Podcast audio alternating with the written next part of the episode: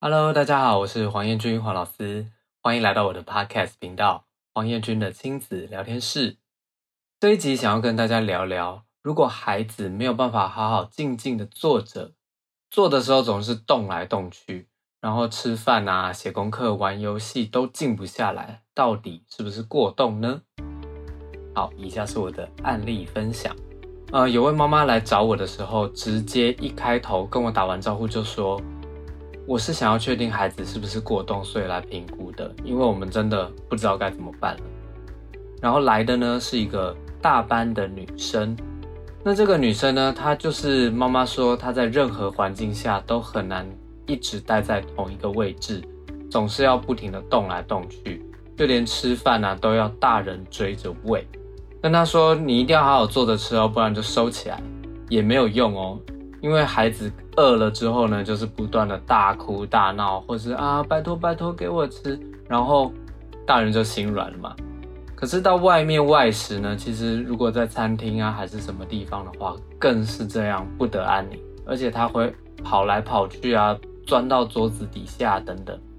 小时候甚至娃娃车推车推在路上，走到一半他就跳车，整个大人都吓死。妈妈说。从小到现在，只要带他坐大众运输工具，稍微长程一点，超过半小时左右的路程，他就等着要被旁边的人白眼了，因为他就是会一直吵。五岁之前，妈妈说我怎么哄、怎么安抚都没有办法让他静下来。要是我不让他起来走或是跑的话，他就会一直在那边哀哀叫，搞得最后呢，我只好去学开车。可是开车整个又不是常常很方便，然后开销又很大，我真的是非常的困扰。而且这么爱跑来跑去的小孩，居然跑没多久又要人家抱，然后玩玩具也是玩一下就不要，又要换别的。妈妈真的是觉得非常的痛苦。那他刚进来的时候，我就观察了一下，我发现他衣服穿的不是很整齐。因为如果说男孩子也就罢了，有可能是比较顽皮嘛。那可是女生的话，这样子衣衫不整，我就会觉得，诶，有点奇怪，是不是家里没照顾好呢？所以我就问了一下她的生活起居。那妈妈表示说，其实穿衣服根本就像打仗一样，一个六岁的女生还穿不好衣服鞋子，而且动作非常的慢。帮她穿好之后，她马上就是这样衣衫不整，而且非常快就弄脏。她就觉得很奇怪，为什么？诶，女孩子。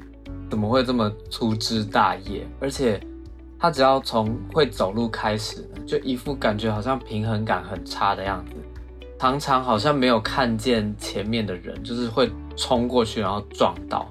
如果说他想要拿某个东西啊，他直接就看着那个东西冲过去，完全没有管旁边是不是有障碍物啊，或是人，直接就是这样开路。那当然就是会受伤啊，不然就跌倒。然后这样子呢，又是一阵大哭，每次都要跟他说要看路，要小心，然后怎么教到现在呢，都还是讲不听。因为女孩已经要进入小学了，所以我就想说，那我干脆评估一下她是不是已经具备入学之前该有的动作技巧啊、认知状况等等。结果我发现她。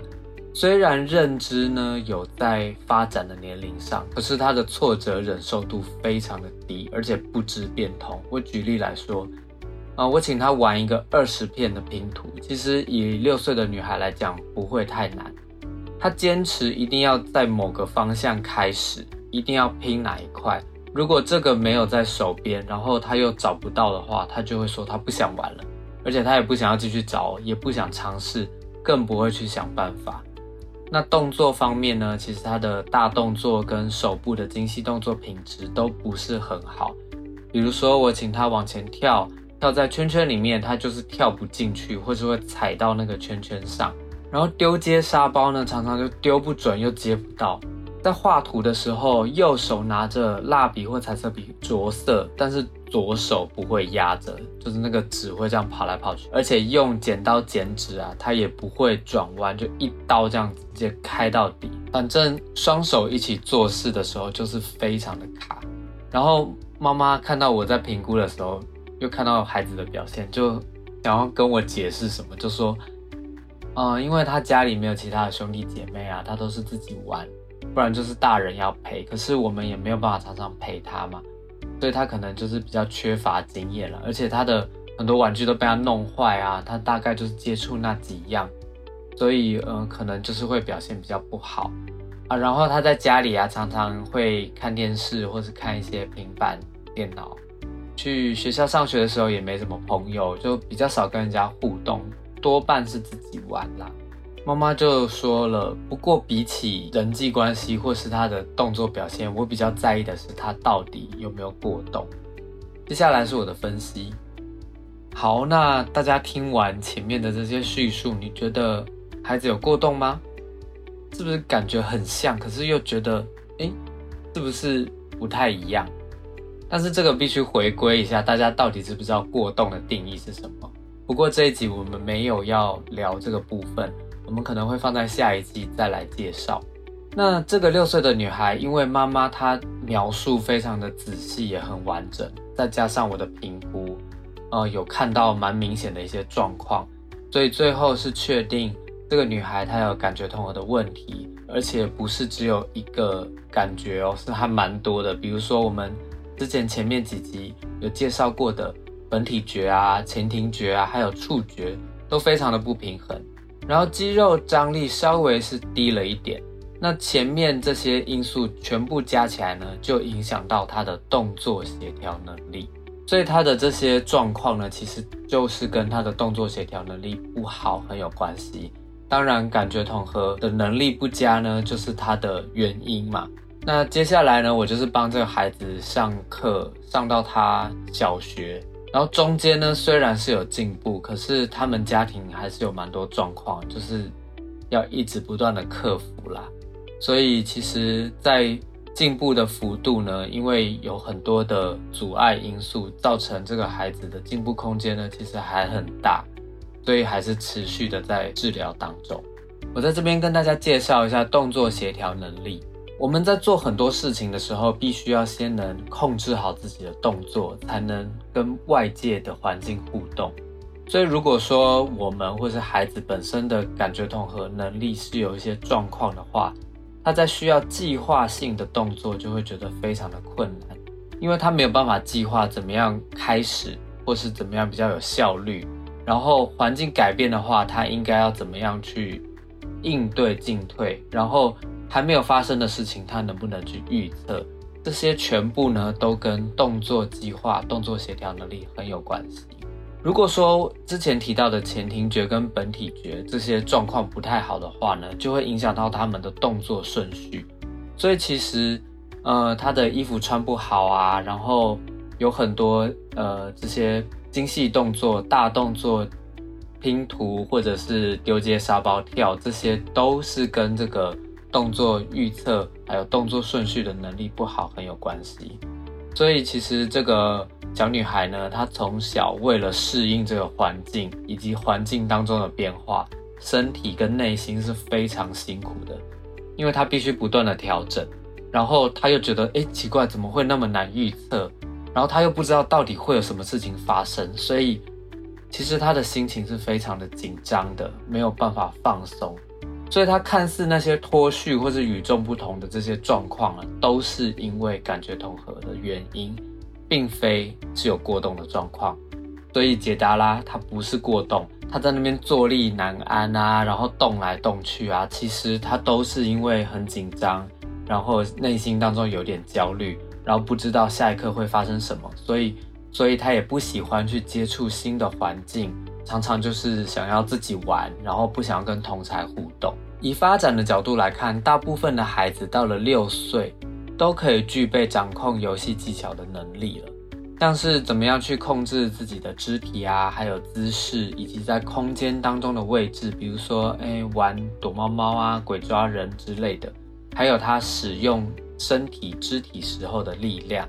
到了十岁左右，大部分的姿势还有动作的策略呢，他都可以找到比较有效率或者是对自己轻松的方法。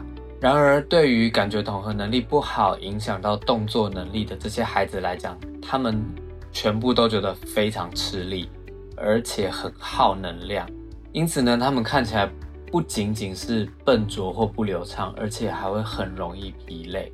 案例中的女孩，其实她从小时候呢就很明显有这样的状况。随着年纪增长，到了六岁没有进步太多，其实有很多原因。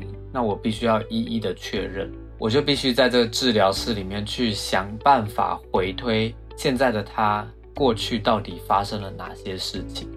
那我发现孩子其实在认知发展上面没有比较慢，所以他不算是。呃，全面性的发展迟缓，而是说感觉统合的关系造成身体协调的动作啊，还有控制是能力是比较不好的。再来，因为家人觉得带这个孩子出去非常的麻烦，常常会有一些风暴，为了避免麻烦，所以就很少出门，然后也很少给予他刺激，因此造成他先天状况不好，后天又刺激量够，但让他到了大班呢，表现还是不太好。接下来是我的建议。其实，因为我们已经知道这个孩子的状况是感觉统合问题嘛，所以呢，就是要有感觉统合治疗来介入。这个已经不是说我们平常去多做一些什么活动啊，就可以在短时间看到效果。因此呢，我就会建议他一定是要透过专家，就是职能治疗师来做介入。会比较快。那其实因为它有很多东西需要介入嘛，比如说本体觉啊、前庭，还有触觉等等，各个都需要去看，然后看它的程度，影响的程度到底是多大，然后它的能力呢，到底经验值到哪里，我们应该要为它补强到哪里，这是比较复杂的。所以在前面的案例，我还可以稍微给一些建议，但是在这个案例当中的话，我就会觉得，嗯，可能还是需要透过比较专业的人士来给予建议，所以这个部分呢，我就先只讲到这边。那比较想要额外提的是。这个六岁女孩的案例，其实刚才有提到说需要克服很多状况嘛，家庭的问题。我讲一下，其实就是说女孩的爸爸长期在国外工作，然后妈妈其实工作也很忙碌，所以多半是爷爷奶奶或者是家里的其他的亲戚，比如说未婚的姑姑叔叔啊，互相帮忙照顾。那这个呢，就会造成每个人对于教导孩子都有自己的见解，其实大家的意见呢，都不是非常的合一。所以，当孩子发生状况的时候，每一个人处理的方法都不一样。比如说，爷爷就会一直给孩子吃零食啊，让他不断的看电视，然后叔叔就会买很多的东西满足他的需求。如果孩子没有安静下来的话，姑姑就来扮黑脸，很生气的会骂他。那当然，也有人觉得啊，你为什么要那么凶啊？是不是太严厉？等等，反正。家人之间的教养呢是不同步的，所以孩子能够进步的幅度跟速度呢又被拖垮了。因为妈妈总是很晚下班，所以她也没办法，必须要透过家人来照顾孩子。后来知道孩子确实有这个感觉统合的状况之后呢，也花了很多很多的时间跟方法去让自己接受，然后也让家人接受。可是因为家人需要帮忙嘛，他也不好意思，总是请家人说：“你可不可以带他出去运动啊？”黄老师这边建议要怎么做，你可不可以帮忙？其实需要花很多很多的心力来沟通，但是终究还是没有成功啦。所以造成孩子呢，对于大人的标准是抓不到的，他就不知道到底哪一个是对的。那人呢，其实都是很聪明的，喜欢往轻松的地方去嘛。因此，这个女孩呢，就是到处钻漏洞，能少做就少做，能轻松就轻松。因此呢，我帮她治疗的这个七个月，她的进步幅度呢，都算是蛮少的，而且效果常常因为回家之后又被打回原形。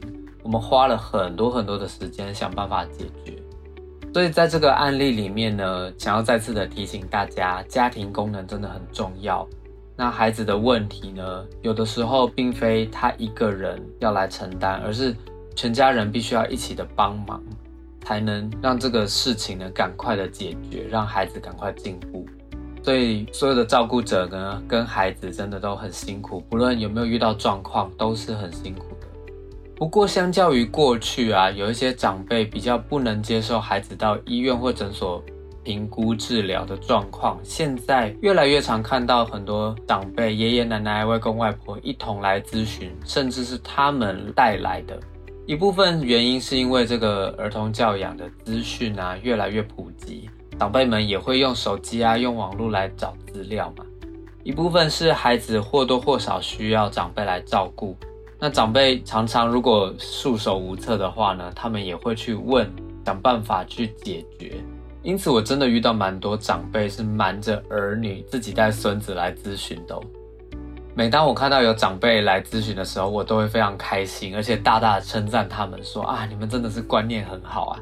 然后曾经有一位奶奶跟我说，我们是真的很想知道怎么教小孩啦。网络上的文章还有书啊，总是那么多，哎，也不是每个方法或是建议都适合每一个人。我们整个要看完，也还是没有办法全部的了解，毕竟要因材施教嘛。考虑过后，我们觉得干脆直接请教专家比较快。然后我听到的是真的是非常的感动，因为这也是一直我很想要传递的概念。倒不是希望大家一有问题就马上来找职能治疗师啊，或是相关的专业，而是希望照顾者呢都可以保持警觉心，然后再加上一点，只要是为了孩子好，不管什么都愿意学习尝试的心态。愿意踏进医院的爸妈其实不多啦，更何况是长辈，因为很怕被贴标签嘛。那我现在要跟大家讲，没有这件事情，希望这个迷思可以消失。好了，如果真的有标签，那大家觉得比起标签跟孩子受苦啊，没有办法进步被耽误，大家觉得哪一个才是重要的呢？这一集讲的比较长一点，因为这是第一季的最后一集了。不知道前面的十一集大家听得如何呢？有没有特别想要听的主题呢？其实每一集我都会在 Facebook 上面的粉专，就是黄彦君黄老师的这个粉专发布。如果大家有什么回馈啊，也欢迎在这个发布文的底下留言，或者是私讯粉专给我哦。很希望得到大家的回馈。每一集的时间都不长，希望大家都可以好好的听，好好的思考，好好的判断，好好的确认之后再对待自己跟对待孩子。让我们一起变成更好的自己跟更好的爸妈吧。也麻烦各位帮我订阅、下载，并且分享给更多的人哦。感谢大家的收听，黄彦君的亲子聊天室第一季就到此结束，我们第二季见，拜拜。